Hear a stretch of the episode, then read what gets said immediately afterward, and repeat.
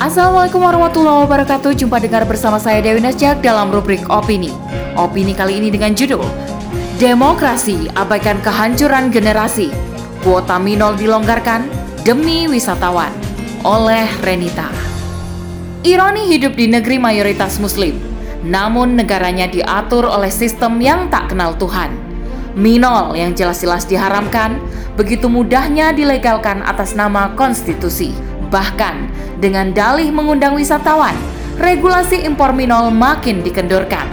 Hal ini seakan menegaskan kuatnya keberpihakan penguasa terhadap asing dibanding memikirkan masa depan generasi.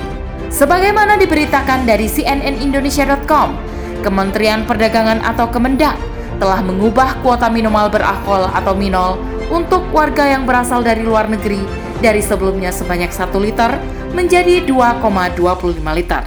Belit tersebut termaktub dalam Permendak nomor 20 tahun 2021 mengenai kebijakan pengaturan impor.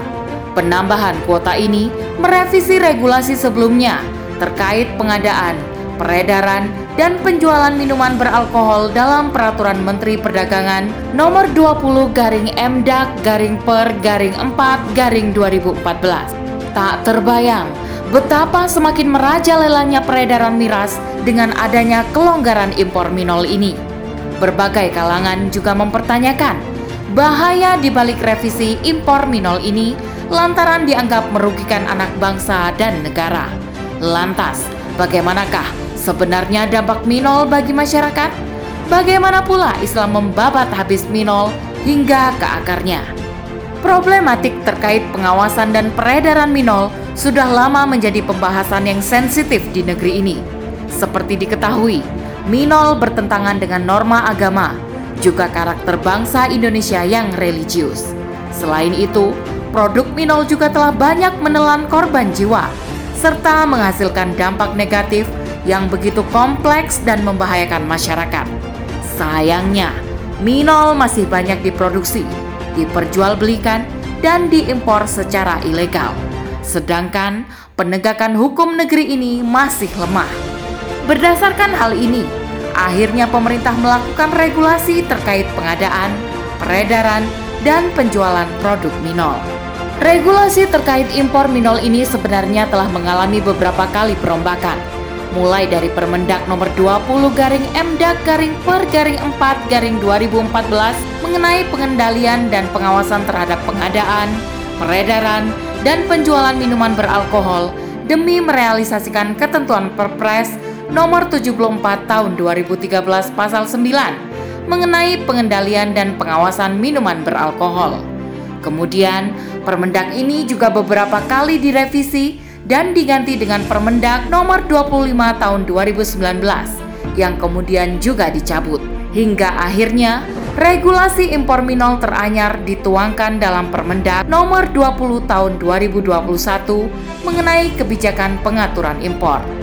Mengenai kuota impor minol, sebelumnya diatur dalam Permendak nomor 20 tahun 2014 pasal 27, yaitu setiap orang yang berasal dari luar negeri diperbolehkan membawa minol paling banyak 1 liter per orang. Pasal inilah yang kemudian direvisi kuota impor minol wisatawan yang semula 1 liter menjadi 2,25 liter dalam regulasi terbaru impor minol. Menanggapi perubahan kuota impor minol pada belit teranyar yang digulirkan Kemendak, Kiai Haji Muhammad Kolil Nafis selaku Ketua MUI Bidang Dakwah dan Ukhuwah mendesak pemerintah agar membatalkan permendak terbaru tersebut. Menurutnya, penambahan kuota impor minol tersebut bisa merugikan anak bangsa dan pendapatan negara. Belit ini juga dianggap lebih memihak kepentingan wisatawan asing ketimbang memikirkan nasib generasi dan negara. Dirinya juga mendesak agar RUU Minol segera dibahas dan diselesaikan. Sementara itu, Menurut Bima Yudhistira, selaku Direktur Center of Economic and Law Studies, kerugian negara yang diakibatkan oleh Minol lebih besar daripada biaya cukai yang diperoleh negara. Berdasarkan kajian Montara Tevor Karen Sepp pada 2009, perhitungan studi mengenai dampak ekonomi minuman alkohol akan menambah beban terhadap produk domestik bruto atau PDB negara sebanyak 0,45 persen hingga 5,44 persen. Maka kerugian ekonomi akibat minol ini bisa mencapai 65,7 triliun hingga 256 triliun per tahun. Selain itu, minol juga berdampak tidak langsung pada masyarakat, di antaranya seperti penurunan produktivitas, kematian bayi prematur, naiknya biaya penahanan penjara akibat melesatnya kriminalitas hingga resiko pensiun dini akibat penyakit yang merusak berbagai organ tubuh seperti jantung, otak, hati, dan lainnya. Wajar jika Permendak terkait pelonggaran impor miras ini menimbulkan kekhawatiran dari berbagai pihak sebab keberadaan miras ini terbukti banyak menimbulkan kemudaratan mulai dari segi agama, kesehatan, ekonomi, hingga kehidupan sosial. Meskipun regulasi tersebut ditujukan untuk wisatawan asing, namun pada kenyataannya aturan tersebut bersifat umum sehingga bisa dimanfaatkan oleh siapa saja termasuk masyarakat. Ditambah lagi, dengan lemahnya pengawasan pemerintah, memungkinkan minol makin merajalela di tengah masyarakat. Padahal dampak buruk minol terbukti berbahaya bagi kehidupan. Lihat saja bagaimana minol merusak akal sehat, mengancam kesehatan hingga memicu tindak kejahatan dan kekerasan. Sungguh miris ketika pemerintah tetap ngotot menggulirkan kebijakan pelonggaran impor minol demi wisatawan asing ini. Padahal keuntungan yang didapat dari bea cukai minol saja tak sebanding dengan kerugian yang bakal dialami negara. Belum lagi moral dan kesehatan anak bangsa yang juga dipertaruhkan dengan makin membludaknya produk minol. Semestinya, pemerintah berpikir untuk memberantas peredaran minol demi menyelamatkan anak bangsa dan juga perekonomian negara. Bukan malah makin memperlonggar regulasi minol yang jelas-jelas membuat negara makin terpuruk. Karena dengan eksisnya minol ini, bukan keuntungan yang didapat, justru kerugian negara makin berlipat. Sepertinya, punggawa negeri ini tak akan pernah mau mengabaikan sedikit pun profit yang didapatkan dari industri miras. Sebab, negara saat ini telah disetir oleh sistem demokrasi kapitalis. Penguasa dalam sistem ini hanya menjadi regulator yang menyerahkan pengaturan masyarakat pada mekanisme pasar bebas miras dalam pandangan ekonomi kapitalis merupakan produk yang boleh diperjualbelikan karena diklaim dapat meningkatkan pendapatan negara. Maka, negara akan mengatur dan melegalkan peredarannya demi menstimulasi laju perekonomian. Jangan harap halal dan haram akan jadi rujukan dalam pengambilan kebijakan. Sebab, satu-satunya standar yang dijadikan patokan hanyalah manfaat semata. Mereka tak akan peduli dampak negatif yang ditimbulkan miras terhadap masyarakat. Selama masih ada yang menginginkan, maka keberadaan barang haram tersebut akan difasilitasi dan dilegalkan. Faktanya, pelegalan miras telah menghasilkan petaka di tengah masyarakat.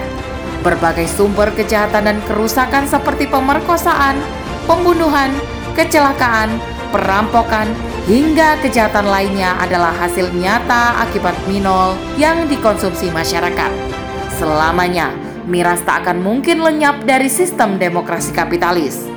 Sebab pengaturan kehidupan dalam sistem ini hanya menyandarkan pada akal manusia dan standar profit semata. Asas manfaat yang melahirkan sikap individualis nyatanya telah mematikan kepedulian terhadap sesama manusia. Dalam sistem ini, industri miras yang terbukti dapat menjerumuskan anak bangsa malah dilindungi oleh negara. Sementara perlindungan atas keselamatan dan masa depan generasi justru diabaikan. Sungguh, pelegalan minol demi wisatawan bukan hanya bertentangan dengan norma agama, tetapi juga menambah keterpurukan negara serta kian menghancurkan anak bangsa. Kekacauan negara akibat peredaran miras akan selamanya ada ketika negeri masih dipimpin oleh penguasa yang tak taat syariat dan mengabaikan penerapan hukum Islam. Maka dibutuhkan perombakan sistem yang dapat menjaga kebaikan dan menghilangkan ancaman miras dengan segala kemudaratannya. Itulah sistem Islam. Dengan ketangguhan sistem bernegaranya, telah terbukti dapat menjaga akal manusia serta menghasilkan kebaikan selama 14 abad lamanya. Dalam Islam, miras atau khomer merupakan sesuatu yang menghasilkan banyak kemudaratan. Allah Subhanahu wa taala menegaskan, aktivitas meminum khomer sebagai perbuatan setan dalam Quran surah Al-Maidah ayat 90. Allah Subhanahu wa taala berfirman, "Hai orang-orang yang beriman, sungguh meminum khomer, berjudi, berkorban untuk berhala serta mengundi nasib dengan panah merupakan perbuatan setan. Karena itu, jauhilah semua itu agar kalian mendapat keberuntungan. Tak aneh jika Rasulullah Shallallahu Alaihi Wasallam menilai Khomer sebagai induk dari segala kejahatan. Dalam hadis riwayat At-Tabrani Rasulullah Shallallahu Alaihi Wasallam bersabda, Khomer adalah biang dari kejahatan dan dosa yang paling besar. Siapa saja yang meminum Khomer bisa berzina dengan ibunya, dengan saudari ibunya, dan saudari bapaknya. Melalui penerapan hukum Islam, semua hal yang terkait miras akan dilarang secara total. Dalam hadis riwayat At-Tirmizi, Rasulullah Shallallahu Alaihi Wasallam telah melaknat terkait khomer 10 golongan, yakni pemerasnya yang minta diperaskan, peminumnya, pengantarnya yang minta diantarkan, penuangnya, penjualnya yang menikmati harganya, pembelinya, dan yang minta dibelikan. Sementara itu, berkaitan dengan sanksi bagi peminum kamar, maka Islam akan menerapkan sanksi berupa hukuman cambuk sebanyak 40 kali atau 80 kali bagi peminum miras. Hukuman ini akan menghasilkan efek jerah dan mencegah perilaku yang sama yang dilakukan oleh yang lainnya. Adapun sanksi Islam terhadap pihak selain peminum kamar, maka akan dikenai sanksi takzir, yaitu hukuman yang jenis dan kadarnya ditentukan oleh khalifah atau kodi sesuai ketetapan syara. Bagi produsen dan pengedar khamar, maka akan dikenai sanksi yang lebih keras dari peminum khamar. Seperti inilah penerapan hukum Islam dan memberantas peredaran miras di tengah masyarakat.